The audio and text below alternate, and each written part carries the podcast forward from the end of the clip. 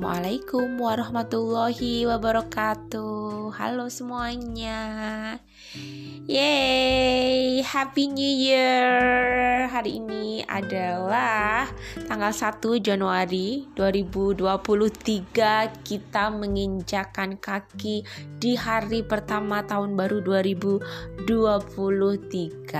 Dan sekali lagi selamat tahun baru, uh, tahun baru Masehi tentunya untuk semua saja, semua teman-teman dan kita harus bersyukur karena di tahun 2023 ini kita disampaikan di titik ini dalam keadaan uh, sehat walafiat dan tanpa kurang suatu apa pun.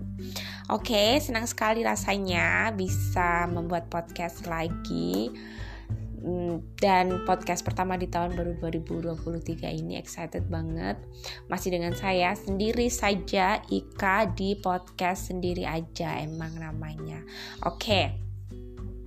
so um, tema hari ini pastinya tentang tahun baru karena memang um, sekarang lagi tahun baru baru banget masih fresh banget masih semalam banyak orang merayakan tahun baru dengan mungkin kumpul-kumpul dengan teman, dengan keluarga, terus pastinya ada yang bakar-bakar, barbecue dan seterusnya, ada yang nonton uh, kembang api, festival kembang api, pertunjukan kembang api yang sangat spektakuler, yang cantik dan seterusnya, whatever uh, apa pun yang kalian um, lakukan untuk menyambut tahun baru Masehi ini ya just like enjoy it tapi setelah itu kita harus ancang-ancang lagi menata diri kemudian e, menata strategi untuk menghadapi tahun baru 2023 ini 12 bulan ke depan apa saja yang akan kita lakukan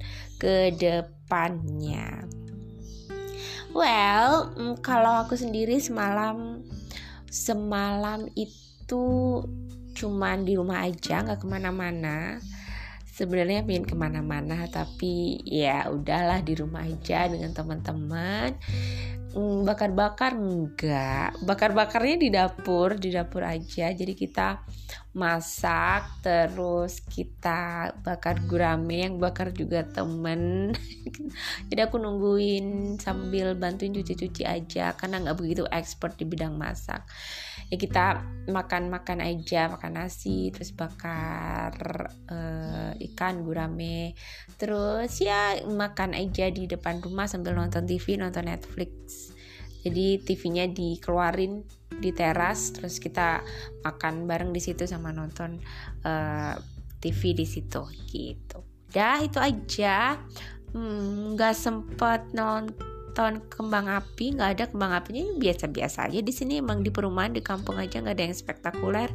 Jadi menjelang jam 12 udah paling nggak sampai jam 12 sudah udah buyar acaranya kita dan udah pada tidur aja udah ngantuk-ngantuk banget jadi itu aja kegiatan tahun baru saya 2023 semalam.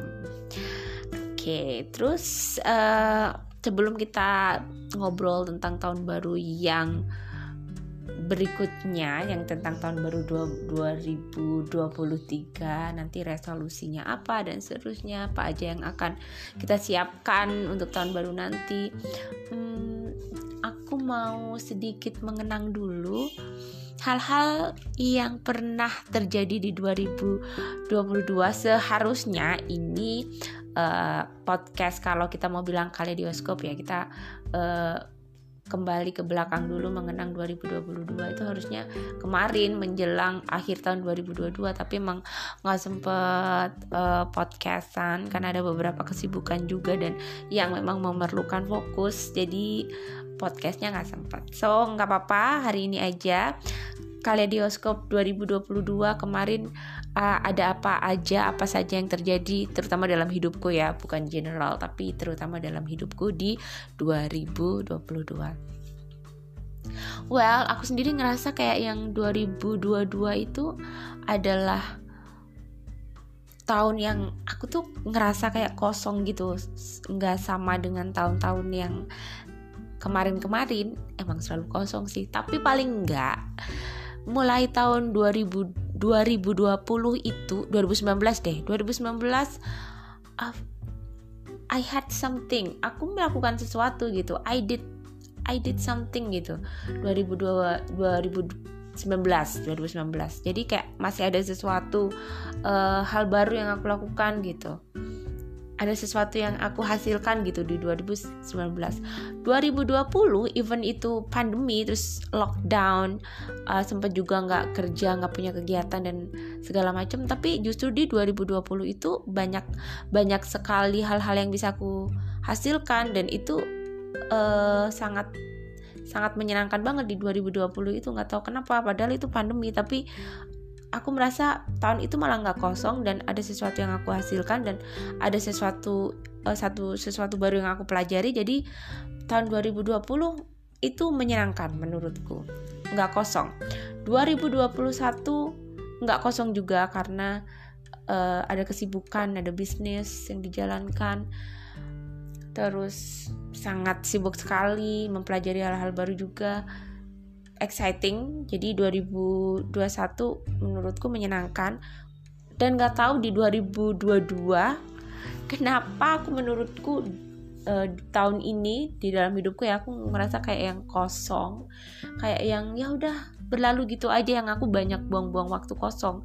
Nggak melakukan hal yang sedemikian rupa untuk mengisi waktu-waktu itu gitu So, tapi meskipun menurutku 2022 kemarin gak begitu spesial, tetap aja ada beberapa hal, ada beberapa momen yang ingin aku uh, underline gitu, yang ingin aku bold atau ingin aku kenang.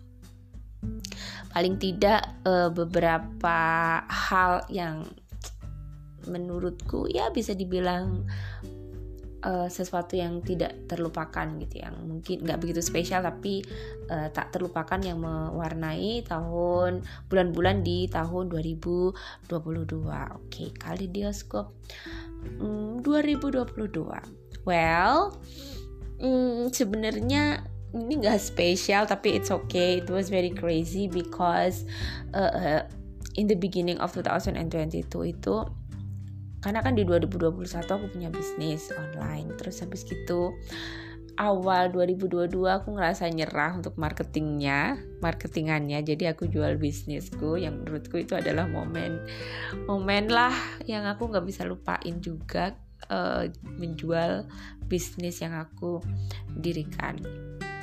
So itu. Kemudian hmm, habis gitu oh ya aku resign dari tempat kerja. Itu juga momen yang aku nggak bisa lupakan yang akhirnya aku memutuskan untuk aku harus berani keluar dari zona nyaman. Aku harus berani untuk menciptakan sesuatu yang baru sendiri uh, jadi nggak harus bekerja di tempat orang terus dan harus membuang mental karyawanku ya meskipun sekarang masih masih ikut uh, satu instansi tapi satu lembaga ya tapi nggak nggak sangat nggak nggak mengikat juga dan itu pun online dan menurutku nggak nggak begitu memberatkanku gitu.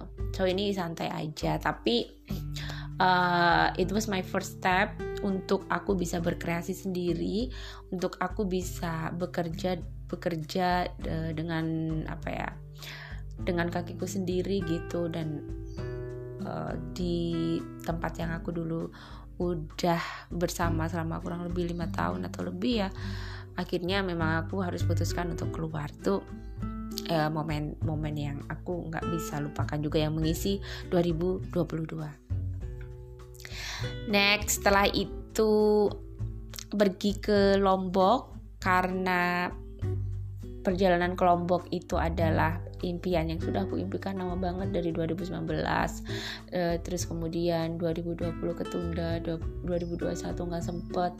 Akhirnya 2022 mau nggak mau memang harus dipaksain untuk kaki ini harus pernah menginjakan kaki di Pulau Lombok. Harus pernah menginjakan tanah Lombok sebagai orang yang uh, apa ya haus pengalaman atau sesuatu yang baru menurutku beberapa tempat yang sudah aku kunjungi belum cukup uh, belum cukup paling nggak pulau-pulau besar di Indonesia kan uh, aku tuh harus pernah kunjungin kalau uh, keinginanku tuh kayak gitu kayak Sulawesi, Sumatera, Kalimantan, Jawa ya pastinya karena tinggal di Jawa. Bali pastinya udah. Papua belum tapi ya akan menjadi next plan dan Lombok lah ya yang yang nggak nggak jauh-jauh dulu Lombok uh, Nusa Tenggara Timur akan menjadi plan juga. Tapi itu kemarin uh, Lombok karena udah bermimpi sejak lama jadi harus dijadiin dulu akhirnya ke Lombok ta uh, bulan September. Itu juga menjadi momen yang spesial yang mengisi tahun 2022 next hmm, ikut beberapa seminar dan itu ikut ikut seminar sendirian tapi yang kayak it was the first time ikut seminar bisnis seminar ekspor import meskipun nggak tahu sama sekali ilmunya tentang ekspor import pokoknya aku mau ikut aja deh. Aku uh, pingin pelajari lah meskipun sedikit-sedikit nanti yang masuk paling nggak aku tahu gitu. Atau mungkin uh, ketemu teman baru di tempat seminar dan seterusnya ya. Paling nggak itu menyenangkan juga mengikuti beberapa seminar uh, terus juga seminar yang ada di Malang kemarin aku ke Malang sendirian. It was the first time juga ke Malang sendirian naik motor pulangnya kehujanan. Tapi it's okay itu adalah perjuanganku untuk mendapatkan pengalaman baru sama ilmu baru. So ya yeah, uh, seminar apa ya kemarin seminar sosial media TikTok yang ada di Malang itu menyenangkan juga. Ada ilmunya juga itu jadi uh, mengikuti beberapa seminar adalah beberapa momen yang juga mengisi tahun 2022 next aku mendapatkan keponakan baru. Itu adalah momen yang enggak terlupakan juga pastinya. Seorang ponakan cowok yang lucu gembul gemes uh, jadi pengalaman men, uh, ya sebenarnya udah udah banyak sih saudara-saudara tapi kan ini kayak yang adik gitu. Jadi uh, aku mendapatkan keponakan baru yang uh, masuk keluarga inti gitu maksudnya. So next. Hmm yang mengisi hari-hariku. Oh sebelum itu eh, sebelum kalau ikut-ikut seminar udah hampir kayak yang bulan September, Oktober, November akhir-akhir ini aja. Tapi sebelum itu ada lagi yang aku lupa.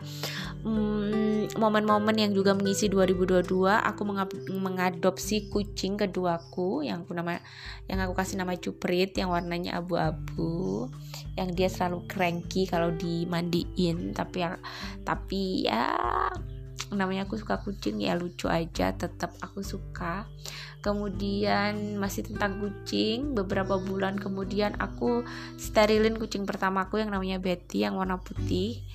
Dan di mana itu drama banget karena aku tuh sebenarnya dulu waktu ngadopsi Betty di tahun 2021 akhir itu aku sebenarnya membutuhkan kucing cewek. Karena kan saudaraku mau ngasih iparku mau ngasih aku kucing cowok terus orange gitu kan.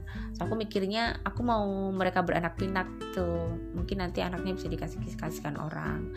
Kayak gitu sih pikiranku karena belum pernah melihara kucing sama sekali uh, waktu itu tapi suka banget kucing gitu.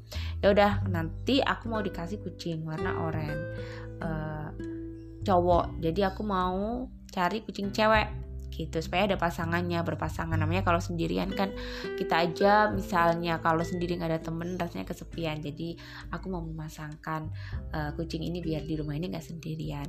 Akhirnya aku cari-cari di Facebook. Aku maunya kucing putih karena tetangga di perumahan sini punya kucing warnanya putih dan kucingnya tuh lucu bagus gitu. Dan aku nggak kepikiran kalau kucing putih itu ternyata uh, sangat susah sekali ngerawatnya karena bulunya putih. Jadi dia kalau main di luar tuh dia bakalan kotor. Dan seterusnya aku nggak kepikiran ke situ. Yang aku tahu tetangga di perumahan punya kucing warna putih dan bagus. Akhirnya aku mau kucing warna putih. Aku cari di Facebook terus aku bilang e, aku maunya cewek. Terus ada e, salah satu yang nawarin terus aku samperin ke sana di Rambon Nganjuk situ ada banyak sih kucingnya. Terus putih-putih banyak yang putih-putih. Dibilang ini cewek cewek cewek cewek gitu. Aku sih maunya yang putih semuanya putih gitu semuanya. Tapi ada satu kucing yang menarik perhatian. Dia agak gede dari kucing-kucing yang lainnya. Terus uh, mukanya tuh ada ada hitamnya. Terus ada kayak ada tompelnya. Kayak kayak ada orang India tuh yang di jidat-jidatnya ada ditempelin apa gitu deh dia itu ada hitamnya di situnya gitu. Kayak ada poni gitu juga rambutnya terus ekornya juga warna hitam lucu gitu. Terus yaudah ini aja deh aku udah kayaknya yaudah deh ini aja uh, terus aku tanyain orangnya itu ini cewek juga kan pak? Gitu terus dia bilang iya ini cewek juga ini semua cewek kok mbak? Ini cewek cewek ya udah nah aku ambil ini. Aku bawalah ke rumah udah tujuh bulan kita bersama. Karena aku khawatir ini kucing bakalan uh, main keluar pastinya aku kan nggak nggak akan pernah ngurung terus si kucing-kucing gitu kan. Kasihan juga kalau dikurung di rumah gitu dikurung terus gitu nanti aku takut kalau dia akan dikawin sama kucing-kucing kampung. Terus atau aku cariin uh, ini aja ya yang jantan. Karena kan dia udah kayak uh, birahi gitu kan. Atau aku cariin yang yang jantan tapi yang bagus gitu ya. Atau cari jasa pacak gitu kan kalau kalau bahasanya orang-orang perkucingan gitu. Tapi ya nanti ribet terus apakah aku sanggup juga me merawat anak-anaknya yang kecil nanti bla bla bla bla udah. Dengan beberapa pemikiran sebenarnya itu sudah ada kucing yang kedua yang aku adopsi tapi dia masih lebih kecil lagi dan dan belum birahi juga gitu kan. Nah uh, aku uh, putuskan untuk steril aja deh biar ini biar nggak nggak nggak hamil aja nggak apa-apa gitu. Aku bawalah ke uh, pet shop uh, pet shopnya ada ada ada dokter hewannya juga di situ gitu. Nah aku di aku ke situ nggak nggak nemu nggak nemuin dokternya secara langsung karena dokternya masih sibuk katanya ke ngurusin apalagi suntik sapi atau apa gitu.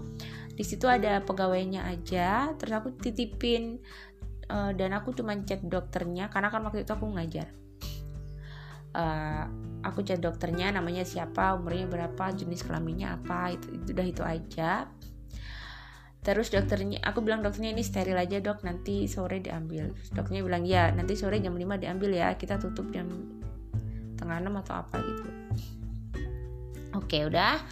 Uh, sore akhirnya aku ambil. Surprisingly sur surprisingly uh, waktu udah ketemu dokternya dokternya bilang mbak ini beneran cewek kata dokternya bilang gitu. Iya dok ini cewek. Karena saya adopsinya uh, orangnya bilangnya cewek. Terus dokternya bilang ini tadi udah saya bedah perutnya. Nggak ada apa ya nggak ada rahimnya katanya bilangnya gitu. Karena kalau cewek sama cowok itu cara uh, sterilnya beda. Karena nggak ada rahimnya. Dan uh, dokternya bingung apakah ini udah disteril atau gimana gitu. Ternyata diperiksa lagi uh, di belakangnya baru tuh ada testisnya nah itu di jadi dia tuh si Betty itu kucing gue yang putih yang kucing gue yang pertama dia tuh dibedah dua kali perutnya sama sama titiknya terus aku dikasih lihat sama dokternya ini ini testisnya mbak ini. Dia tuh cowok. Nah aku tuh sebenarnya udah curiga sebelum aku sterilin. Aku pernah mandiin dia aku gosok-gosok gitu belakangnya karena waktu itu kan dia pernah dia pup berceceran terus aku iniin aku mandiin kok ada benjolan di belakangnya? Apakah kamu cowok? Aku gitu. Tapi kan aku nggak pengalaman ini nggak belum pengalaman melihara kucing. Dan orang pertama yang punya itu gitu yang aku tanyain itu yang aku adopsi pertama kali bilangnya dia cewek. Kan dia lebih pengalaman orang itu lebih pengalaman tentang kucing daripada aku. Bilangnya cewek ya aku percaya aja. Dan waktu dia di depan rumah dia tuh selalu kayak nggak tahu uh, apa ya nggak tahu instingnya kucing. Jadi kucing-kucing kucing-kucing yang di perumahan kan kebanyakan cowok tuh selalu ngejar dia. Nah, pikirku itu iya dia karena dia cewek mau dikawin atau apa gitu aja. Ternyata ya memang karena ingin berkelahi gitu. Udah deh ya akhirnya itu drama dia di uh, dibedah dua bagian dan tapi alhamdulillahnya adalah alhamdulillahnya juga karena dokternya merasa juga bersalah karena nggak diperiksa dulu uh, kucingnya dan seterusnya. Akhirnya aku mau bayarin nggak nggak dibolehin sama dokternya. Yang harusnya habis 450 ribu itu sama dokternya digratisin. Lumayan juga digratisin. Dan akhirnya aku bawa pulang si Betty-nya terus merawat kucing baru steril ternyata uh, deg-degan juga susah. Uh, terus habis gitu seminggu dia sakit. Sakit panas. Nah itu bawa lagi ke dokter baru itu bayar. Nah itu momen yang gak aku lupakan juga di 2022 uh, drama karena akhirnya aku mengetahui jenis kelamin kucingku si Betty namanya udah terlanjur Betty aku kasih nama Betty karena gampang manggilnya Betty Betty. Betty itu kan betina. Biasanya kalau di forum uh, pencipta kucing itu kalau uh, aku mau kucing ini uh, Betty gitu. Betty kan berarti dia bet betina gitu aja. Gampang nyebutinya. Oke, okay, so itu momen yang juga nggak terlupakan yang mengisi tahun 2022 kemarin. Setelah itu membaca 11 buku juga momen yang mengisi hari-hari di tahun 2022 ada beberapa buku yang aku suka. Eh, buku-buku uh, yang aku baca kemarin itu di 2022 ada ada mindset ada atomic habit rich dad poor dad uh, psychology of money. Terus uh, apa lagi? Ada the secret Kebelet Kaya Mardi Gowowi ada tiga bukunya Mardi Gowowi Berani Kaya sama Sadar Kaya Dale Carnegie How to Win Friends and Influence People. Terus uh, Berani Tidak Disukai sama uh, Tuhan Maafkan Tuhan aku hampir menyerah.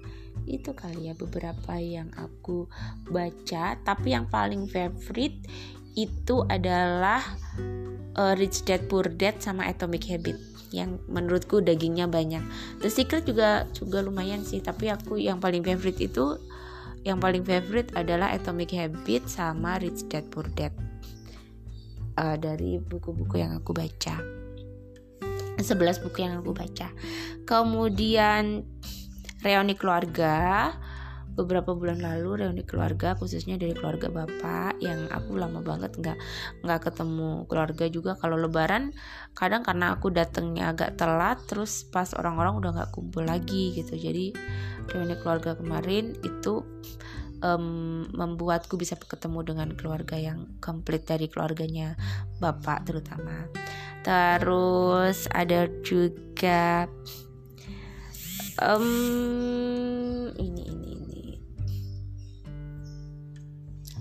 bela oh ya belajar law of attraction. Karena aku juga baca baca buku The Secret terus tapi sebelum itu juga lihat-lihat konten nonton konten tentang law of attraction terus belajar tentang law of attraction terus sering-sering scripting manifest uh, dan itu sangat uh, bagus sekali ilmunya. So itu dan Piala Dunia.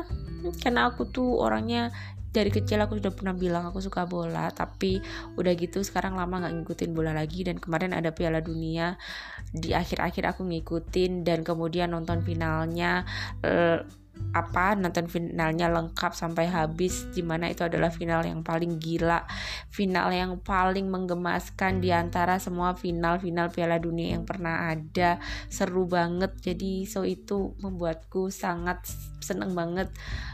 Bisa kayak mengingat masa-masa dulu aku suka bola dan itu juga mewarnai eh, hari-hari uh, di 2022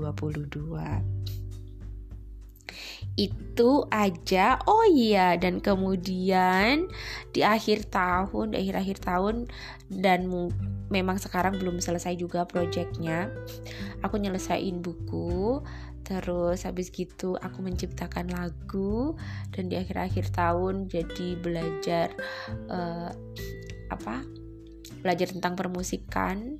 Memang bukan aku yang nyanyi bukan aku yang main musik tapi kan uh, lagunya sudah masuk sudah masuk recording gitu studio rekaman. Jadi belajar tentang uh, recording studio rekaman. Oh ternyata begini begini proses membuat lagu kemudian rekamannya dan seterusnya gitu. Sekarang belum selesai projectnya tapi karena itu terjadi kemarin di akhir-akhir tahun 2022 jadi itu juga menjadi kaleidoskop atau momen yang mengisi tahun 2022 kemarin. Gitu. So itu aja momen-momen 2022 aku merasa tapi aku merasa tuh belum belum belum apa ya semua momen itu tuh belum ada yang jreng.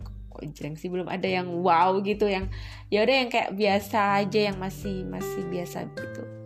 Masih ingin sesuatu yang lebih spektakuler lagi. Semoga tahun 2023 nanti uh, banyak hal-hal yang lebih lagi yang bisa aku lakukan terutama dalam berkarya gitu bekerja berkarya meraih cita-cita Oke, itu kaleidoskop uh, 2022 ku kemarin.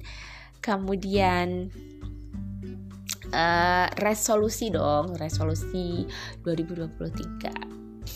Well, aku tuh kebanyakan resolusi kayaknya. Atau ini resolusi atau mimpi-mimpi yang ingin ku capai di 2023. Sebenarnya memang aku tuh suka banget nulis uh, hal-hal yang ingin aku capai planning-planning ke depan tuh apa supaya aku bisa fokus gitu kan dan uh, di akhir tahun gitu kemarin ngecek lagi planning yang pernah ditulis apa saja yang sudah terwujud apa aja yang belum. Dari 37 planning atau goal di 2022 hanya hanya kesampaian 7 30 nya ke mana nggak tahu menguap tapi itu akan dilanjutkan lagi di 2023 ini lagi. Jadi di 2023 ini ada 5 55 uh, plan atau goal yang ingin ku capai. Bayangin tuh banyak banget. Tapi it's okay uh, ada yang plan yang besar ada yang kecil gitu. Jadi moga-moga yang kecil-kecil uh, bisa terlaksana gitu gitu kan. Nah resolusi 2023 aku udah aku udah jadiin manifestasi juga. Aku rekam suaraku uh, kemudian aku apa sebutkan beberapa hal yang ingin aku capai doa-doa aku juga. So kadang aku dengerin ketika mau tidur dan itu menjadi manifest manifestasiku di 2023 terus aku potong-potongin beberapa gambar yang menggambarkan uh, apa goalku di 2023 ini. Aku tempel-tempelin di kertas terus sekarang aku tempelin di tembok yang di mana aku bisa melihatnya setiap hari dan aku bisa selalu ingat dengan goal-goalku itu gitu. Tapi apakah penting sih resolusi itu selalu di uh, tahun baru? Sebenarnya tergantung orangnya aja sih. Pokoknya uh, intinya kalau ingin tetap ingin menjadi lebih baik di uh, apa hari berikutnya, tahun berikutnya ya ya pasti pasti itu adalah keinginan yang sudah bagus gitu. Tapi kalau aku sendiri nggak nggak bisa gitu kalau nggak spesifik ingin menjadi lebih baik. Lebih baiknya apa gitu? Lebih baik apanya? Semuanya gitu kan. Jadi harus spesifik kalau aku tuh lebih baik di bidang yang negatif kan juga bisa gitu. Lebih aku lebih baik uh, di bidang karena suka nggak jujur mungkin di, lebih baik cara bohongnya lebih baik cara uh, apa namanya ada gitu gitulah negatif negatif kan bisa, gitu. Jadi lebih baik lebih baik apa gitu harus lebih spesifik lagi. Menurutku resolusi itu penting sekali karena supaya aku bisa mengukur uh, diriku nanti di akhir tahun itu udah ada kemajuan atau belum. Kalau untuk menurutku pribadi uh, karena apa ya mungkin sebagian orang tuh menganggap aku sendiri ya kurang lengkap kalau uh, menyambut awal tahun tuh tanpa menyusun resolusi. Dan aku percaya resolusi itu uh, apa akan akan membantu kita untuk meraih beberapa goal-goal kita yang akan uh, kita uh, ingin dapatkan di tahun baru. Gitu kemudian uh, resolusi. Oke bagaimana caranya menyusun resolusi? Kalau aku sendiri tuh udah tahu banget apa apa saja yang aku, yang aku inginkan. Banyak banget ini nggak bisa disebutkan semua dari 55 loh. 55 tuh di buku di buku yang aku tulis. Tapi kalau yang aku tempel di yang aku tempel-tempel gambarnya itu nggak ada 55 ada 1 2 3 4 5 6 7 8 9 10 11 12 13 14 15 16 17 18 19 20 21 22 23 24 25 26 27 29 gambar. Tapi itu pun udah aku ringkes-ringkes gitu yang uh, lebih aku ringkes-ringkesin. Kalau di di buku tuh uh, lebih detail. Kalau yang di gambar tuh lebih aku ringkesin supaya gambarnya juga nggak banyak-banyak gitu kan gitu contoh-contoh resolusi. Nah, kalian juga yang mungkin ingin membuat sebuah resolusi di tahun baru ini untuk kalian lebih baik ke depannya, untuk kalian bisa lebih fokus tentang hal-hal apa atau target apa yang ingin kalian raih itu uh, silahkan kalian harus membuat uh, resolusi itu untuk membantu kalian lebih fokus lagi meraih hal-hal yang ingin kalian dapat gitu. Contohnya di tahun 2023 ini kalian ingin resolusinya adalah ingin menjalani gaya hidup sehat gitu. Atau ingin mem, ingin lebih rutin lagi membuat anggaran pengeluaran gitu. Atau mungkin me, ingin mencoba sesuatu yang baru ingin uh, mencoba belajar masak atau yang lainnya. Contoh lagi resolusinya ingin lebih banyak membaca buku gitu. Atau bergabung dengan eh, komunitas-komunitas uh, gitu. Itu contoh-contoh resolusi. Nah, resolusiku apa saja? Hmm, aku nggak bisa sebutkan semuanya tapi ini beberapa aja kan aku sebutkan aku aku tuh tahun 2023 ini ingin punya tiga buku ingin menulis uh, dua buku lagi pokoknya kalau satu kan udah selesai tinggal tinggal tinggal layoutnya aja nih dua buku lagi. Jadi ada tiga buku di 2023 ini yang terbit kalau bisa ya. Terus nulis lagu karena lagi seneng nulis lagu. Terus pingin follower uh, sosial medianya bertambah. Terus ingin melanjutkan lagi bisnis digitalku. Terus mau mengikuti lebih banyak seminar. Terus ingin mengikuti lebih banyak kelas kelas kelas baru kursus ya kursus kursus gitu uh, kursus public speaking kursus uh, apa ikut kelas bisnis digital marketing kayak gitu gitu terus ingin memperbaiki keuangan menata lagi keuangan, terutama dana darurat, proteksi kesehatan, investasi, kayak gitu-gitu. Terus pingin menemukan mentor, mentor bisnis supaya uh, kalau kita menjalankan bisnis tuh ada yang ngasih arahan, ada yang ngasih nasihat gitu. Terus pingin punya bisnis kuliner, pingin punya uh, teman yang lebih banyak lagi, pingin daftar kuliah lagi S1 komunikasi emang kemarin udah selesai di S1 uh, eh, tapi bahasa Inggris kan bahasa Inggris pendidikan di mana aku masih belum puas aku masih ingin belajar lagi. Jadi pinginnya 2023 bisa daftar kuliah lagi S1 lagi aja untuk jurusan komunikasi aku pingin. Terus pingin uh, pergi ke beberapa tempat wisata yang aku uh, sudah impikan. Itu beberapa aja, tapi masih banyak. Banyak lagi uh, beberapa hal yang ingin aku dapatkan, ingin aku raih di 2023. Gitu.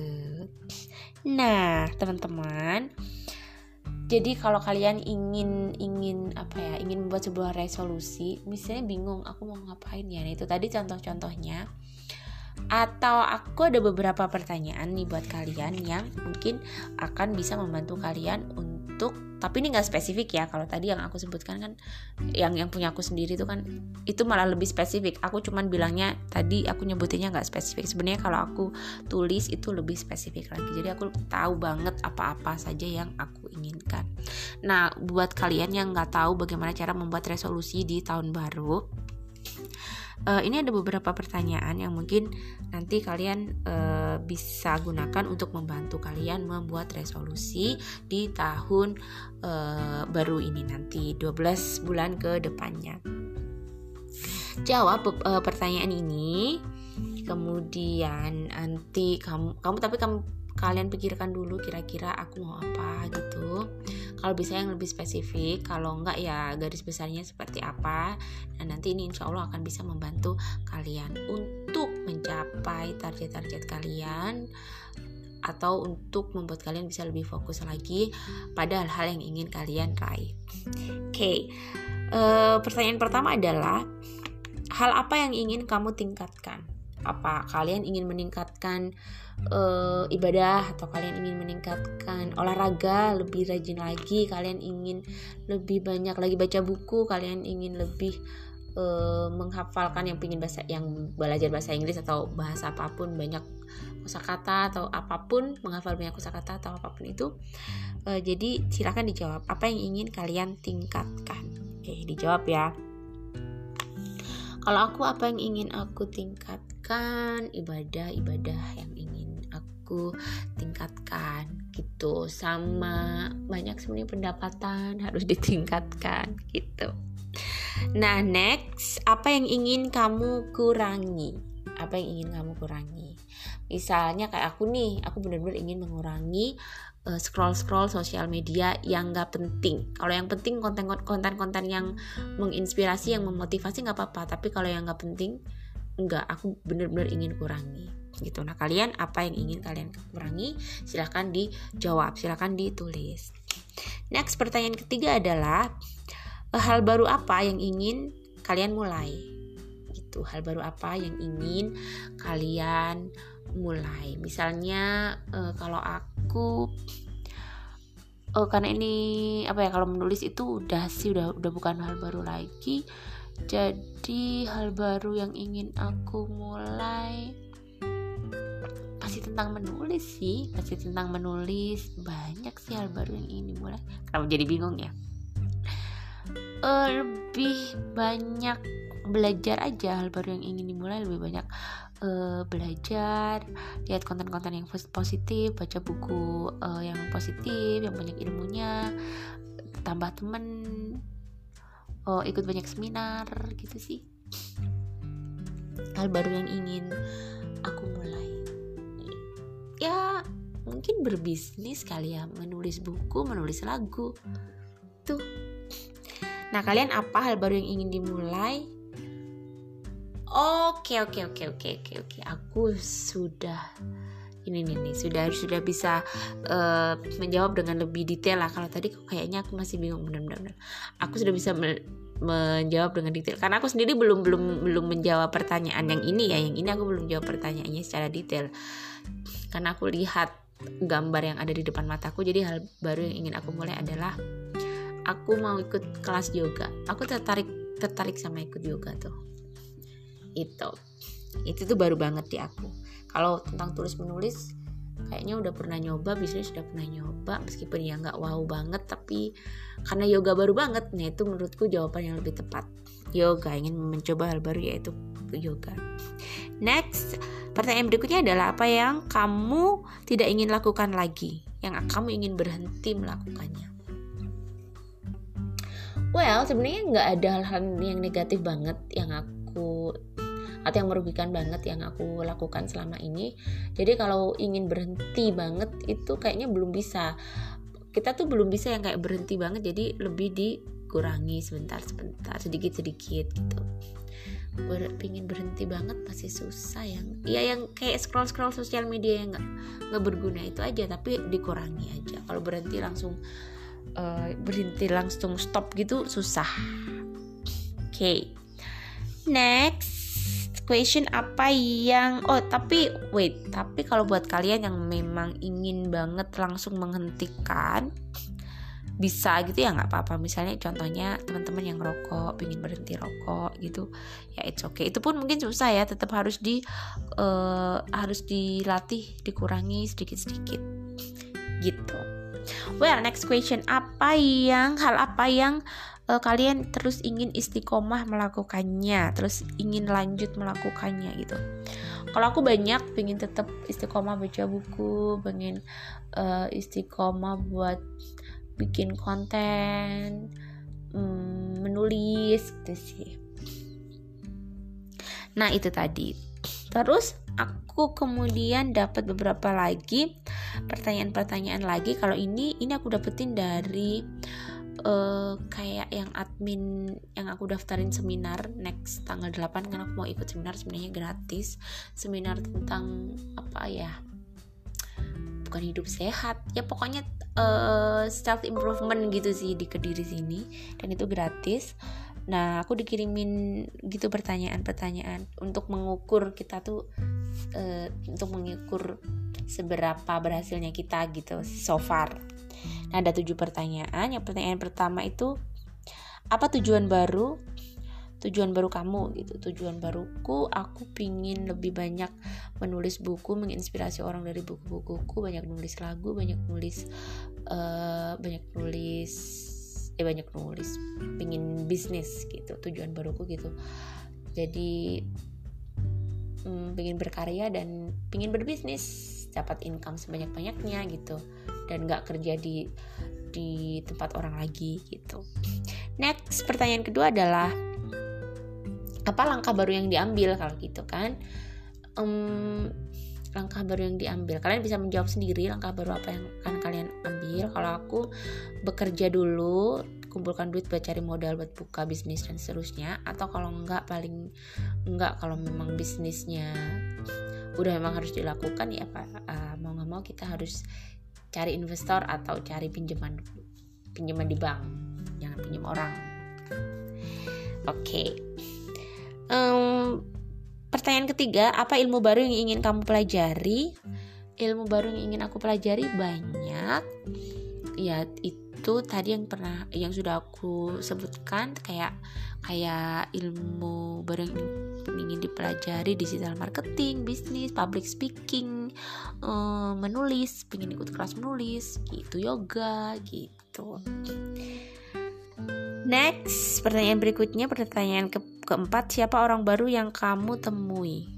bukan yang ingin kamu temui ya tapi yang sudah di kamu temui. Jadi apakah circlemu itu itu aja atau memang circlemu uh, ada yang baru gitu di circle kamu? Ada orang baru atau enggak? Kalau aku so far itu itu aja tapi alhamdulillah akhir-akhir akhir-akhir tahun ada teman-teman baru juga yang aku temuin. Uh, salah satunya karena karena aku sekarang lagi menggarap menggarap lagu. Jadi aku ketemu sama uh, teman apa produser produser yang apa menggarap laguku ini yaitu teman baru menurutku. Dan jadi bertambah ilmu tentang bagaimana uh, pengharapan musik atau lagu gitu. Next question. Apa manfaat baru yang kamu tebar? Manfaat baru yang aku tebar hmm, well kalau bicara tentang project yang sekarang lagi aku garap jadi uh, manfaat baru yang aku tebar so far uh, kan aku ngajak teman gitu buat bikin video klip lagu ngajak temen buat latihan nyanyi tag vokal dan seterusnya. Jadi um, uh, mengajak beberapa temen untuk lebih sadar lagi akan uh, pentingnya berkarya gitu kan itu sih menurutku. Ya mungkin nggak wow banget manfaatnya tapi uh, aku percaya ini ini akan menjadi pengalaman yang baru juga buat teman-teman yang lain gitu yang yang yang uh, aku ajak di dalam penggarapan project projectku ini. Oke, okay, terus next question, apa panggung baru yang kamu hadiri? Nah, panggung baru yang aku hadiri itu yang yang aku sebutkan bisa jadi kayak seminar yang kemarin aku ikutin ya, seminar bisnis, ekspor import, seminar sosial media TikTok. Itu sih menurutku. Terus pertanyaan terakhir, pertanyaan nomor 7 adalah apa ibadah baru yang kamu rutinkan? Oke, okay, nah karena aku belajar law of attraction itu, jadi salah satu ibadah baru yang mungkin ini sudah pernah sih dulu tapi nggak istiqomah. Nah sekarang lebih ke tiap hari itu, uh, insya Allah selalu rutin ya. Uh, solawat Jibril seribu kali. Seribu aja deh kalau karena kalau banyak-banyak juga ya kita namanya manusia juga nggak sempurna nggak bisa istiqomah. Jadi seribu aja. Sudah mulai rutin untuk solawat solawatan seribu kali setiap harinya itu. Jadi uh, sambil ngapain aja tuh biasanya kalau aku kalau aku sholawat sambil duduk sambil sambil nonton apa gitu uh, ke mana gitu uh, sholawat itu. Tuh ibadah baru yang aku rutinkan. Nah kalau kalian bisa menyebut atau menjawab ya menjawab tujuh pertanyaan itu tadi kalian bisa mengukur seberapa uh, berubahnya hidup kalian gitu. Jadi hidup kalian tuh berubah gak sih? Sudah ada orang baru dalam hidup kalian belum sih? Nggak harus orang baru di bidang romantisme ya gitu kan. Atau udah pernah menghadiri panggung baru hal-hal baru apa sih? Gitu gitu jadi kalau nggak kayaknya sama aja kayak kemarin-kemarin ya berarti hidup kalian masih sama aja. Belum ada perubahan yang berarti tapi nggak apa-apa. It's okay. Kalau kalian sudah tahu kalian maunya apa sudah mengeset goal-goal yang ingin kalian capai next uh, next ini next year ini atau tahun ini ya pastinya kalian langsung uh, melangkah langsung jalan take action maksudnya dan aku yakin akan ada hal-hal baru yang akan kalian temui dan hidup kalian akan berbeda. Berbeda terutama dalam hal positif dan memberi kebermanfaatan. Gitu. Well hmm apa lagi ya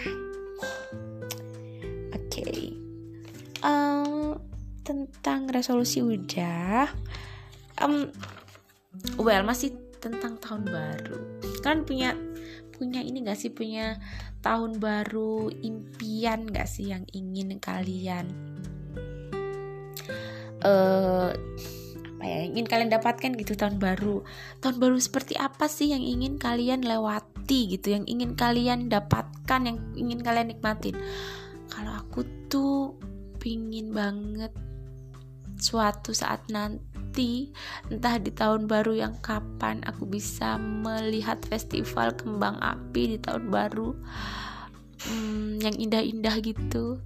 Entah di luar negeri atau di Indonesia uh, pasti akan menyenangkan ya. Pingin banget nonton kembang api yang bagus-bagus itu.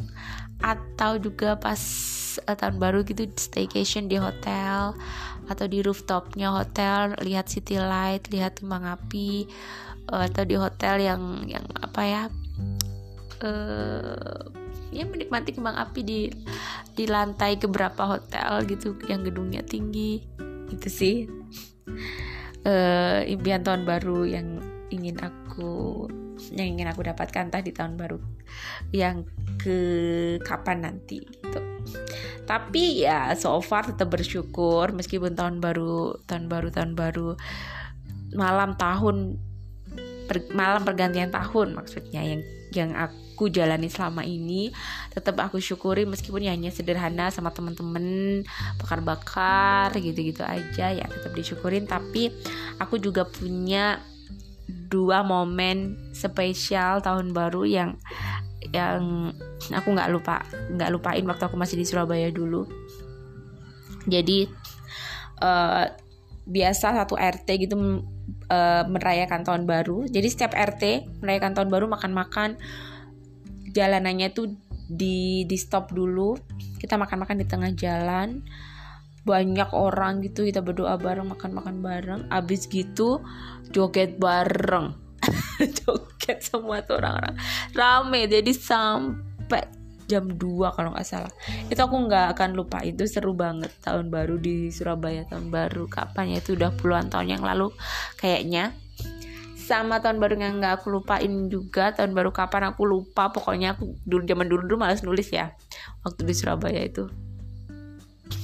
Jadi tahun baru tuh aku diajak temanku ke Pacet. Terus pulangnya di Pacet tuh subuh pulang. Uh, abis itu di Trosobo kita uh, kecelakaan. Jatuh.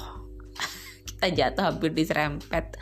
Mobil eh mobil. Bus kali bus sumber kencono waktu itu. Ya alhamdulillahnya memang belum waktunya Allah uh, apa memberikan musibah yang besar atau mengambil nyawa kita. Jadi ya kita masih diberi kesempatan. Gitu. Sampai nabrak warung gitu waktu itu itu tahun baru yang aku mm, nggak mm, akan nggak nggak nggak lupain ya maksudnya masih aku ingat aja gitu oke okay, terus aku akan membacakan sedikit hal-hal yang menarik yaitu tentang perayaan-perayaan tahun baru yang unik di dunia. Oke, masih temanya tahun baru soalnya.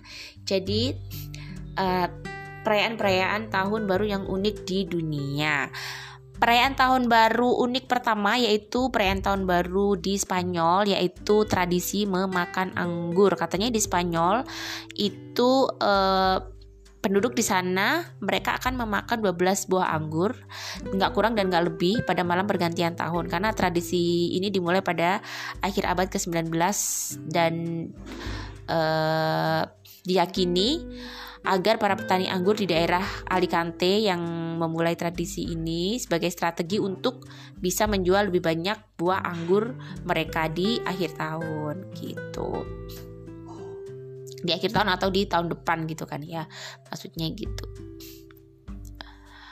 Dan orang-orang oh dan orang-orang Spanyol ini memakan 12 anggur saat detik-detik malam pergantian tahun gitu. Oke, unik juga karena mereka juga e, berharap tradisi itu ya oh, untuk untuk sebuah harapan bahwa tradisi itu akan membawa keberuntungan dan kemakmuran selama satu tahun ke depan. Oke, okay, unik. Kemudian uh, tradisi berikutnya dari negara Skotlandia yaitu First Footing di mana di Skotlandia pada 31 Desember merupakan hari yang penting karena saking pentingnya mem, uh, memiliki nama resmi yaitu Hogmanay katanya. Karena sepanjang hari pada 31 Desember orang Skotlandia memiliki banyak tradisi. Salah satu yang paling terkenal adalah first footing atau pijakan pertama. Jadi menurut kepercayaan Skotlandia, orang pertama yang melewati ambang pintu rumah setelah setengah malam pergantian tahun pergantian tahun haruslah pria berambut hitam jika ingin mendapatkan keberuntungan. Pria berambut hitam. Kalau orang Scotland orang-orang bule rambutnya pada blonde gimana? Kalau Indonesia mau rambutnya hitam semua orang Asia. Kalau orang bule rambutnya pirang susah juga kalau di rumahnya nggak ada orang rambut pirang. Pakai wig atau gimana mereka? Oke jadi itu unik juga uh, tradisi Skotlandia kemudian next ada tradisi melempar bunga putih ke laut. Ini adalah tradisi uh, dari negara Brasil. Nah, jika ada yang apa kebetulan berada di Brasil untuk merayakan malam tahun baru, jangan kaget apabila melihat lautan yang dipenuhi bunga putih dan lilin katanya. Karena di Brasil adalah hal yang biasa bagi warga untuk pergi ke pantai pada malam tahun baru untuk memberikan persembahan kepada Yemoja katanya. Yemoja adalah dewa air yang diyakini mengendalikan laut. Jadi tradisi melempar bunga putih ke laut pada malam tahun baru diyakini akan mendapat berkahnya untuk tahun baru yang akan datang gitu. Next ada uh, dari Yunani yaitu tradisi menggantung bawang merah. Orang Yunani percaya bahwa bawang, bawang merah adalah simbol kebangkitan. Jadi pada bergantian tahun mereka menggantungkan bawang di pintu rumah dengan harapan mendapat kemakmuran sepanjang tahun yang baru. Oke. Okay. Next, yang unik lagi ada perayaan di kuburan. Oh my god dan ini di Chili. Di Chili orang-orang merayakan malam tahun baru di kuburan masa. Tradisi perayaan tahun baru di kuburan merupakan simbol mengajak anggota keluarga mereka yang sudah meninggal untuk bergembira dan merayakan malam pergantian tahun. Kali ini agak aneh juga sih ya. Oke, next ke uh, tradisi unik lainnya tahun baru adalah tradisi dari Denmark yaitu memecahkan piring. Nah, ini emak-emak bisa ngamuk kalau piring dipecah kalau di Indonesia. Di Denmark, orang-orang membanggakan banyaknya piring pecah di luar pintu mereka pada malam tahun baru. Membanggakan. Berarti semakin banyak yang dipecah semakin bangga. Oke. Semakin ngamuk kalau emak-emak di Indonesia. Di negara tersebut melempar porselen ke pintu teman dan tetangga pada malam tahun baru adalah tradisi yang diyakini untuk meninggalkan semua biat buruk sebelum uh, tahun baru dimulai. Oh, gitu. Mereka meyakini semakin banyak tumpukan pecahan piring di depan pintu rumah, semakin banyak keberuntungan yang akan didapatkan di tahun baru. Hah. Aneh. Itu Pak. Aduh, namanya juga tradisi tradisi ya, negara berbeda pasti uh, tradisi berbeda.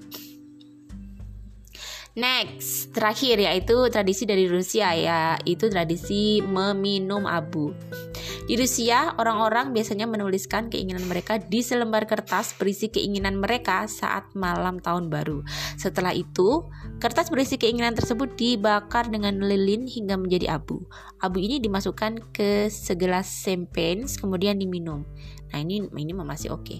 Itulah tujuan tradisi unik perayaan tahun baru uh, di Rusia ya. Pasti untuk untuk uh, apa keberuntungan untuk keinginan yang bisa terwujud yang akan terwujud di tahun ke depannya katanya Nah, itu tadi tradisi-tradisi unik dari beberapa negara, tradisi tahun baru ya, perayaan tahun baru yang unik di beberapa negara di dunia.